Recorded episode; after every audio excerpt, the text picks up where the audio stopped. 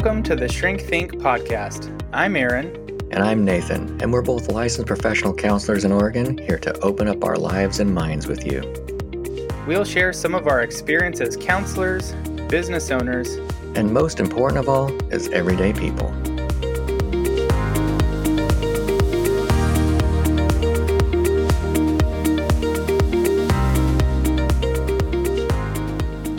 Hi, and welcome to Shrink Think. This is our podcast that explores the human experience from two therapists' perspective. We use a little humor and a lot of compassion to help you understand yourself and learn new ways of being. We hope you enjoy the show.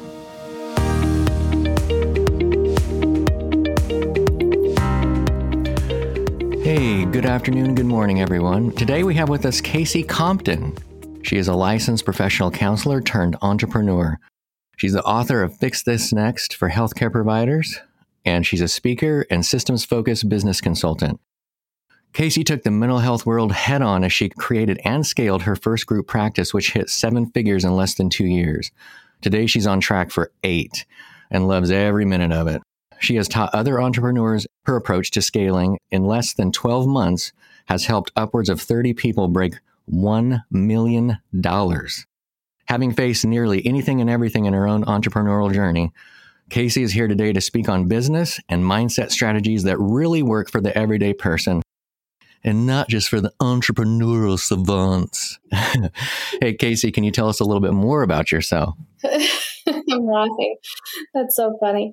Yes, that was a really good introduction. And my name is Kasey. I live in South Central Kentucky. I've lived here pretty much my whole life, with a few exceptions of moving off to Chicago to find myself and, and all of those things. But I live here in Kentucky with my three kids, three dogs, husband, and my mental health group practice. I also have a hair salon here, a real estate company, and a few other things. But I started back in 2015 really after a difficult point in my personal life going through a, a high risk pregnancy and feeling like starting my own business was just the way to go for me and for my future. So, really started that in 2015 and started as a, a, solo therapist, but knew all along that I wanted to grow that into something much larger to meet the need. And that's kind of what happened. And so here we are, you know, a few years later, and we have upwards of 80 to 100 employees and we're growing every day and adding new new services and just trying to help people. And um, you know because after all that's the purpose you know that's why we're here. That's amazing. You know you said 2015 i was thinking if you count last year maybe it's a throwaway year 2020 that's really like five years. You've built such a huge company for yourself or a huge um, success story. When you said that you imagined you'd grow it into something big, is this what you imagined, or is this even bigger than you had dreamed of? Well, to be honest, you know, I didn't really start the business and think, okay, I want to have 100 employees or I want to hit a million dollars or anything like that. At that time, I was really just a therapist. You know, I didn't know anything about business other than what I read in books and listened to online. And, and back then, I don't know if it was just me and my little bubble of Somerset, Kentucky or what, but I didn't listen to podcasts. I didn't know about mastermind groups. I never heard of a membership community. So there was really no way to stay connected with what people were doing. And so for me, I just said, I'm just going to accept whatever comes. If the need is there, I'm going to make sure that we can meet it and that's what we did. We just really didn't put any rules on it in the beginning. I knew we wanted to make money and I wanted to be profitable, obviously, but we just really wanted to set out to help our state and help the people get access to high quality services, which I didn't feel like they were getting at the time. Yeah. So Kasey, when you say we, that when we set out, we were going to start it, did you have a, like another person kind of with you um, or some kind of team that you kind of had set up or how did that work? Yeah, I did in the beginning. So I had a business partner in the beginning, and I always say we. I still say we, even if it's just me. I don't know why I do that. I did have a business partner in the beginning, and that lasted a couple years, and then I bought out that partnership and took it on. But everything we do here, I have such an amazing group of people that work with me, such a good team that I feel like I don't really make any decisions in isolation. I'm lucky in that way that I have lots of people to bounce ideas off of or try to make them feel empowered to to be involved in this whole process. That's amazing. Uh, Nathan and I actually are business partners and before we I guess joined forces, making those decisions on our own was always something that we could do, but you just don't really know how much better you could be doing it or how much better you can be thinking something through when you have other people to bounce ideas off of. So I love that. I love that you still call it we. I sometimes refer to me as we, the royal we. We are not amused by this. It's weird when he wears the crown, though. so, Kasey, systems is something that's very specific. It seems like it's a, a niche in the market. Like, who talks about systems? So, first of all, like, how did you discover this was something that you were good at and you wanted to turn this into a business? And then maybe secondly, you can tell us what are systems? So I actually didn't realize I was good at systems myself. It was not a quality or a strength that I saw in myself. And I can take you back just a little bit because back in 2015, when I started my group practice, I told you it was a result of a high risk pregnancy situation. So when I had my daughter and everything kind of went back to semi normal, I knew that I had to take my future in my own hands. And I didn't want to be an employee anymore. And I didn't want to I needed to make sure that I could earn money and support my family, even if I wasn't physically able to work. It really scared me in that way. And so starting a business seemed like the only option for me at the time.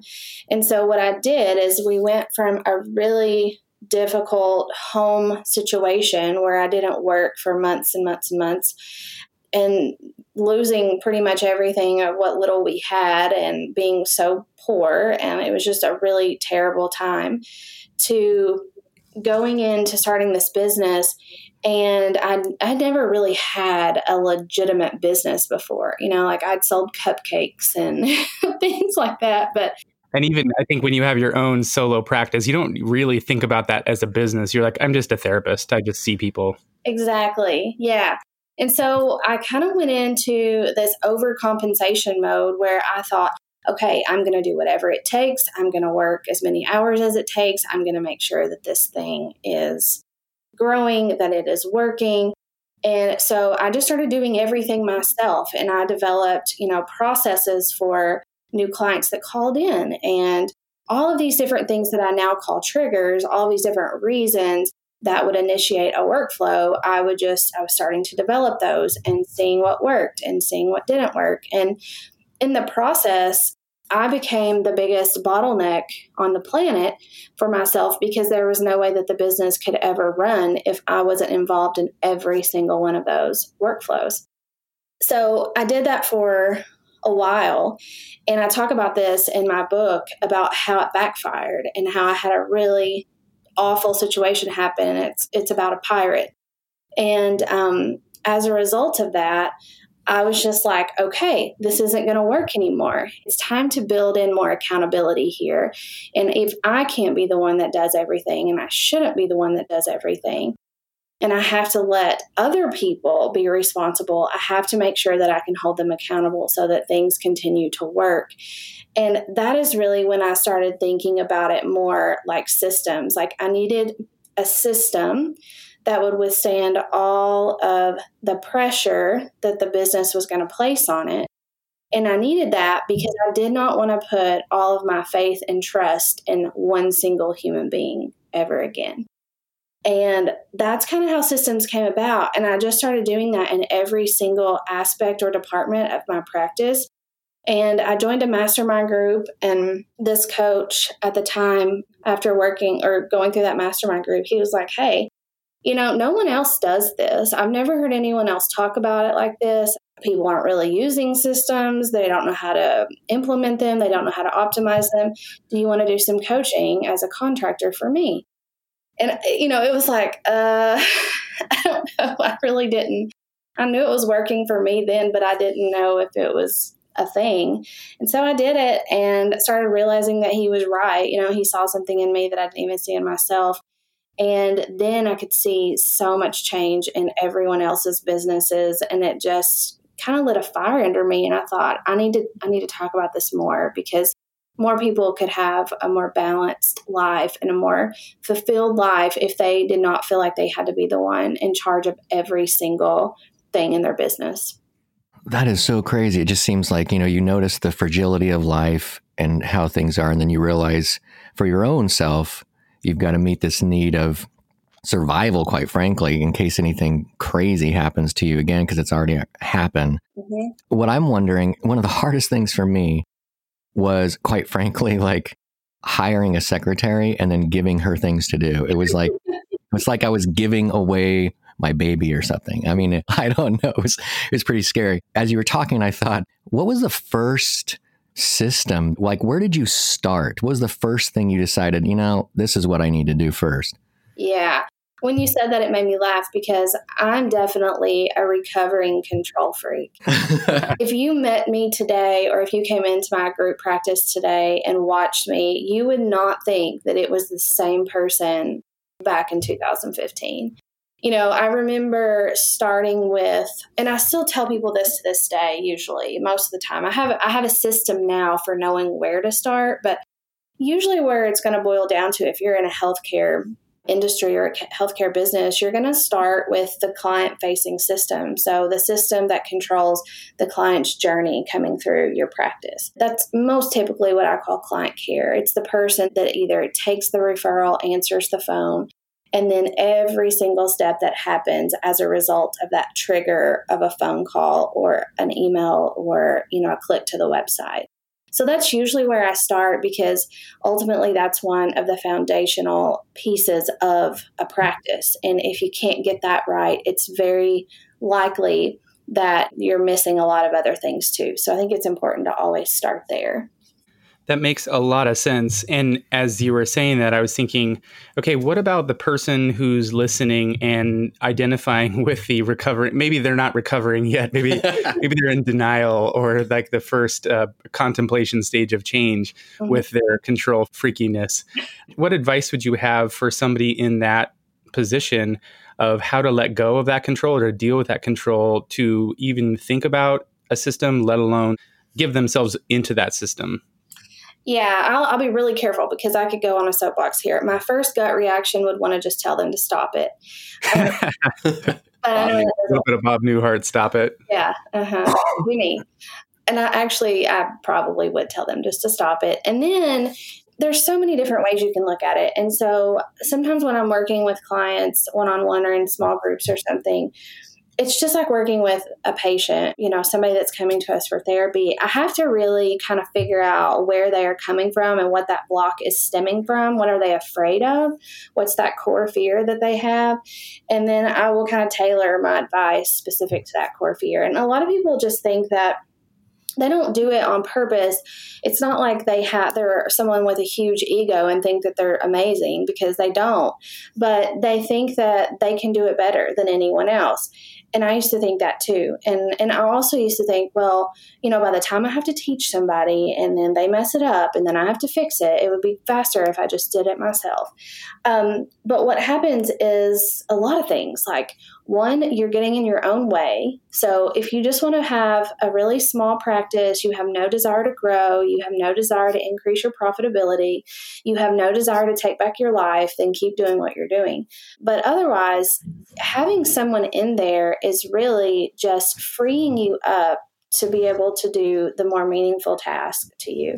And so although it's hard, I think you just have to start small and start slow and give some someone tasks that you're comfortable with and also, you know, you don't go out and start a business to be trapped, you know, you start a business to, to find freedom.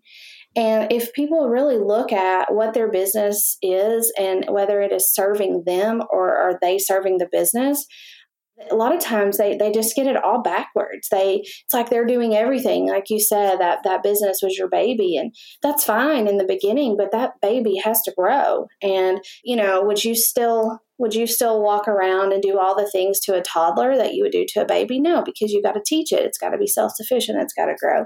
It's the same way. And I think a lot of it does feed our ego. You know, whenever we're a new business owner or we're a business owner that has done it all, when our business needs us, whether we want to admit it or not, that feels kind of good you know, like, oh, I'm working, you know, it's, oh, it needs me. But after a while, it, just gets old really, really fast. And you just get in your own way and you can't grow and you can't get your time back and you can't make more money and you just get frustrated and you feel stuck. Yeah. Okay. So if I if I get real honest here, I'll challenge you a little bit. So as a person that starts their business, right? There is kind of a natural gifting that I think some of us have for like uh, customer service mindset or being able to engage with people really quick and that kind of click factor. And that was a huge part of my problem. Like when you were speaking, I'm like, yep, that's exactly right, man. I was to- totally, and I still struggle with like, oh man, I like this person answers the phone. There's no, like that client's going to be like, what? Mm-hmm. Bye. And I'm wondering if, does your system deal with kind of the intangible of being able to kind of help somebody navigate, like help somebody connect with the uh, client coming in, that type of a thing? That's a really good point. And there's only so much the system can do. And so that issue right there is going to come from hiring people that have the talent that will match the task that you want them to complete. I can't teach someone how to um, Uh, there's just things you can't teach. You know, you just can't teach certain. Right. Some people just have it or they don't. Right. Yeah. That's what I've been saying for years. Yeah. so, you know, you would want to put someone on the phone who is very intuitive, who can relate to people, who is very, who is just extremely warm and kind, because that's going to make up for some of the more technical things that it's going to take them time to learn and it's going to take you teaching them to learn. But usually, if you can just find someone with the right personality or just the right natural talent, it, it, it works. It, it's okay. And it does take a lot of one of the hardest things for me. I, I don't know if y'all have kids or, and I don't know how old they are if you do, but it's it's very similar to having children because and you can ask any of my employees this they'll tell you i do this to them all the time there are so many situations that come up that I feel just like what you just said. Like I'm cringing on the inside because I'm witnessing something I know is not going to go the way it would go if I was doing it. And there are times where I could very easily swoop in and save them, but I just let them fail and I just let them crash and burn sometimes because they need to feel that and they need that experience so that then we can talk about it and then they can learn from it and then they get one step closer to, to being in a position where they are then confident in their position. And do, is it pretty? No, it's not. It's messy. And you don't want to see your kids you know, fall on their face. You don't want to see your employees fall on their face. But if I swoop in and, and save them every single time, again, I'm a bottleneck and they're going to be looking for me in the future. And I don't want that. So I can't do it now if it's not something I don't want in the future. I love that. It's such a great example. As you were saying that, I was thinking I do I do some work around uh, clinical supervision, and I gave a talk at uh, practice of the practice, uh, Joe Sanok's Killing It Camp last year on the subject. And in that, I was talking about how if you can develop your ideal client and then tailor those practitioners toward those in, those ideal clients, then everybody is going to be seeing the clients that they really want to be seeing using their greatest strengths and greatest skill sets. Mm-hmm. And that's like a carryover, I think, of what you're saying. Like when you get the right people doing the jobs that they love, your system actually works really, really well. It's like a really well-oiled machine, not in the sense that it it's always smooth, but like people enjoy what they do. Um, there's more probably collaboration, less friction. All of that stuff seems like it just makes everything go a lot better. Absolutely. And, and I've seen both sides of that. I have had uh, support staff, administrative employees on my team in the past who, you know, it just felt like I was beating my head against a wall. It was, it was, it was awful, honestly. And um, we couldn't ever really figure out what the problem was. We knew things weren't good, but we couldn't figure out why. And it was just, it was just hard. And then, um, you know, I was just like, look, I remember one day we all had a meeting and I was like, look, this isn't working. Whatever title you have at the moment that's on your door, I want you to take it off and throw it in the trash. No one has a title anymore. uh, no one's going to have a title again until we figure out exactly what your talents are. And we're just going to match you up. So your job's getting ready to change. Everything is getting ready to change. But afterwards, we're all going to be happy and we're going to be thankful. And this is going to be great. And that's what we did. And so we moved everybody around we took lots of people out of their jobs, moved other people to other places. And now, if you were sitting in our conference room listening to a meeting as opposed to a couple years ago, again, it would not look like the same company because now you have people that are all in positions that are very empowered to speak up, solve problems, to grow. They don't rely on me. They actually don't even ask me to solve their problems because then they know it's, I purposely will take a long time to help help them because I don't want them to depend on me. And so now it's just so much more harmonious. Everyone's happy, everyone's confident, everyone gets a lot of joy out of their contribution to the company because they know that they're good at it. So we're talking to Kasey Compton, established business consultant and incredible mother as well, I'm sure. Um, you sound like you're probably an amazing mom, even just the way you describe these kinds of relationships. I, I just think that's that's beautiful. I think that's exactly what you want for your kids. We, Nathan and I both have kids. Um, and that's exactly what it is. You want to empower them so that they can see their own talents and skills and use them and grow in the ways that they can't. Mm-hmm. And that's how I think your system improves. So I, I want to get into some of the maybe practical stuff here um, in our last stretch of this show today. So first of all, how does someone determine the systems that they need for their own environment? Where's the chaos coming from usually? You know, every business is going to be different. I found that in healthcare, there are some pretty general basic systems Of course, you know, you're going to have your office management system where your bills get paid, things, you know, things like that. If you're an insurance based business, you, you, know, you're going to have a billing system. And within that billing system, you're going to have multiple processes in there. You're going to have a human resources system. Now, this may not be as robust if you are smaller, but if you're a large company, you're probably going to have someone in charge of the hiring, recruiting, training, onboarding, all that. We have a client care system just because it's such an important part of our practice, marketing system, and a clinical system. So really, if you think about the systems, it's sort of it's sort of similar to departments. You know, when you think about the categories or the groups that things are going to fall into, and and they're not always the same across the board. You know, your your business may have systems that my business don't because my business don't need them.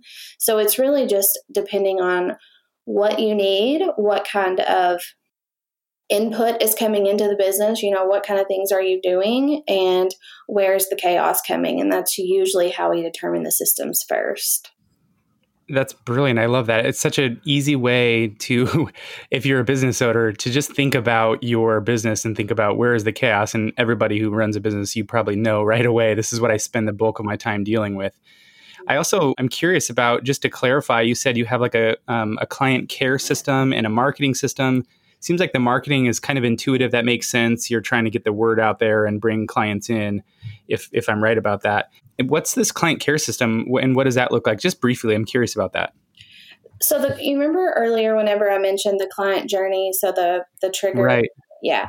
So the client care system is something we actually developed after reading Clockwork by Mike. Good and book. whenever he talks about the QBR, the Queen Bee role, and we just really decided that our QBR for our practice has to be the place where people feel cared for. And since the first person that someone talks to on the phone in a practice really sets the tone for the whole thing.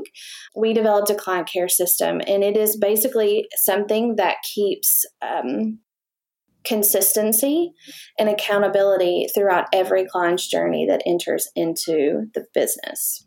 Okay, yeah, that makes a lot of sense. Let's say that I'm going to call you, and I'm and I'm I'm looking for help. I'm the type of person that I have about a, one and a half mile to do list, and it stresses me out. I do some of it, but I know that if I don't put it on my list, I'm never going to do it how practical do you get with me right off the bat? You do, Bob Newhart me, stop it, and then hang up. I'm just, I'm just kidding. But what, what would, uh, what would it look like for me if I called you and was telling you that?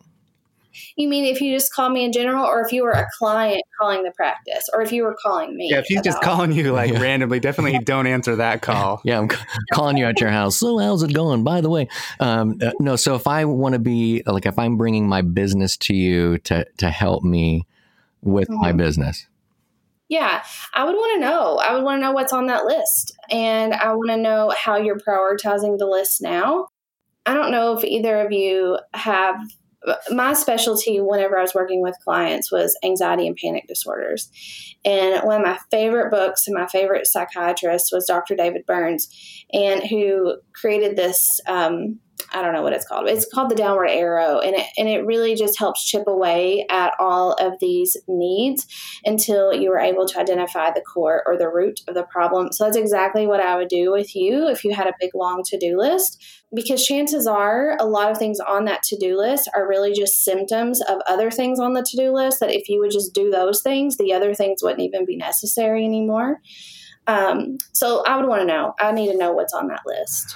Okay. By chance, um, for our listeners out there, is there any kind of quick tips that you could give about maybe prioritizing that that mile long to do list?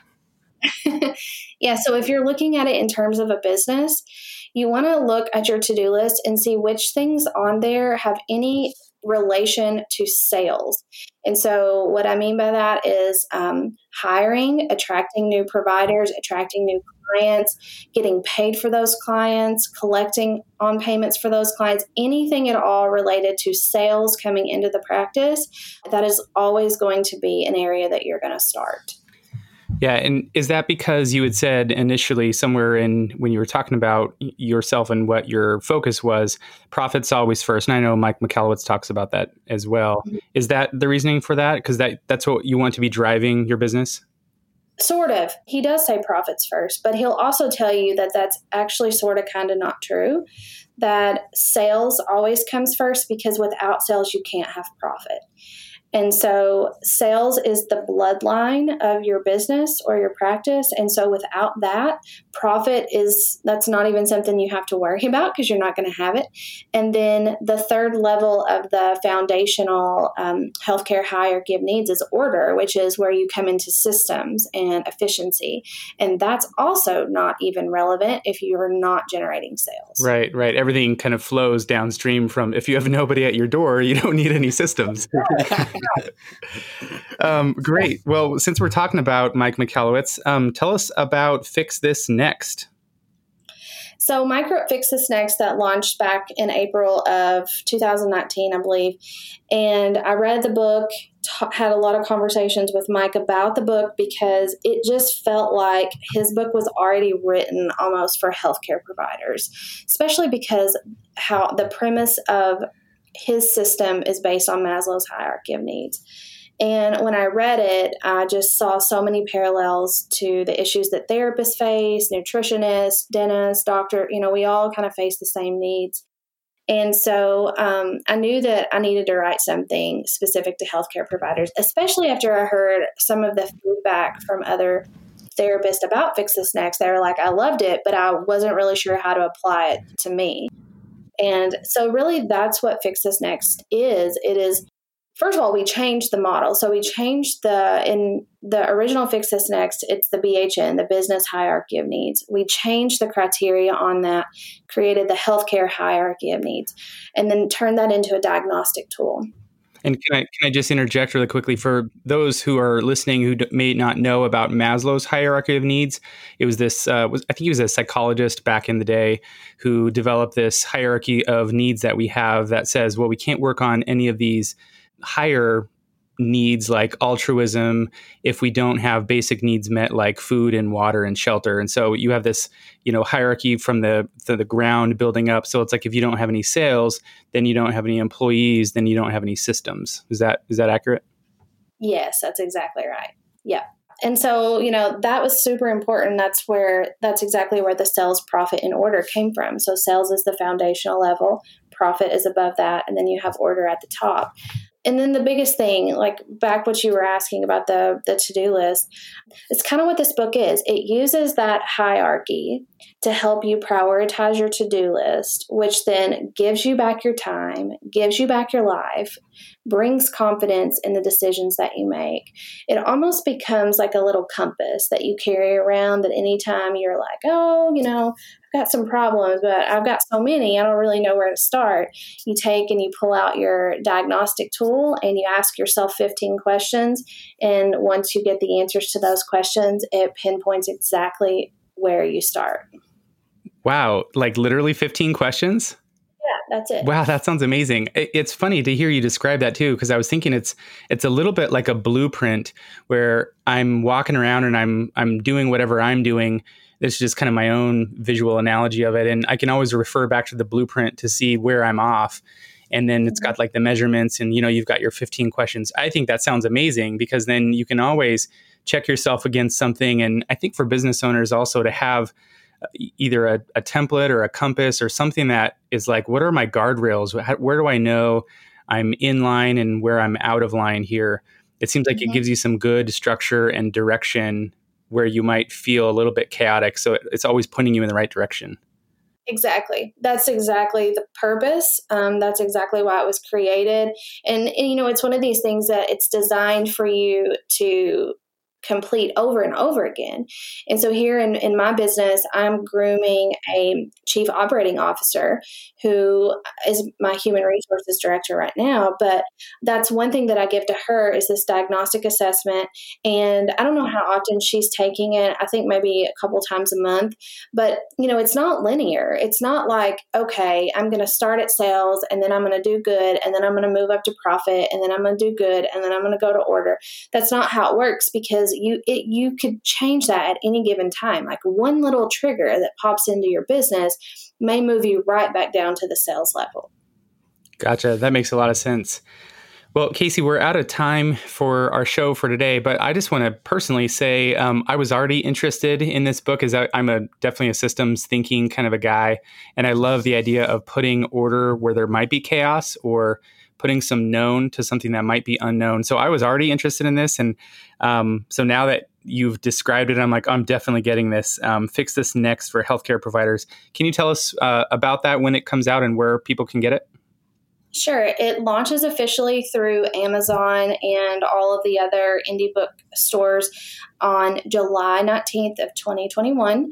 Uh, we do have it available for pre-order. The pre-orders right now are all the signed copies. Once they're purchased through Amazon, then of course they're not going to be signed. But yeah, so in July, and people, I don't know when this will air, but people will see a lot of promo for it. I do want to mention we have something really cool that we have developed. It's an interactive reading experience for people who can go on the website and it's on um, i'll give you the link but kaseycompton.com forward slash ftn we'll make sure that gets into the show notes yeah, it's going to be really cool. So we have a lot of behind the scenes videos, lost content. Uh, we have about a 20 page workbook that walks you through the whole entire process. It's really good. Wow, that sounds amazing. And Kasey, where can people find you on social media? Uh, I mostly hang out on Instagram and Facebook, and but I would love. I'm very active on both of those platforms, so I would love for people to follow us, let us know they're following, and engage with us as much as possible. Wow, this has been this has been really fun actually and, and really great. A lot of great information. Hope you folks out there check this out. Kasey, thank you so much for joining us. And we really hope that all of you out there have a great day. Thanks, guys.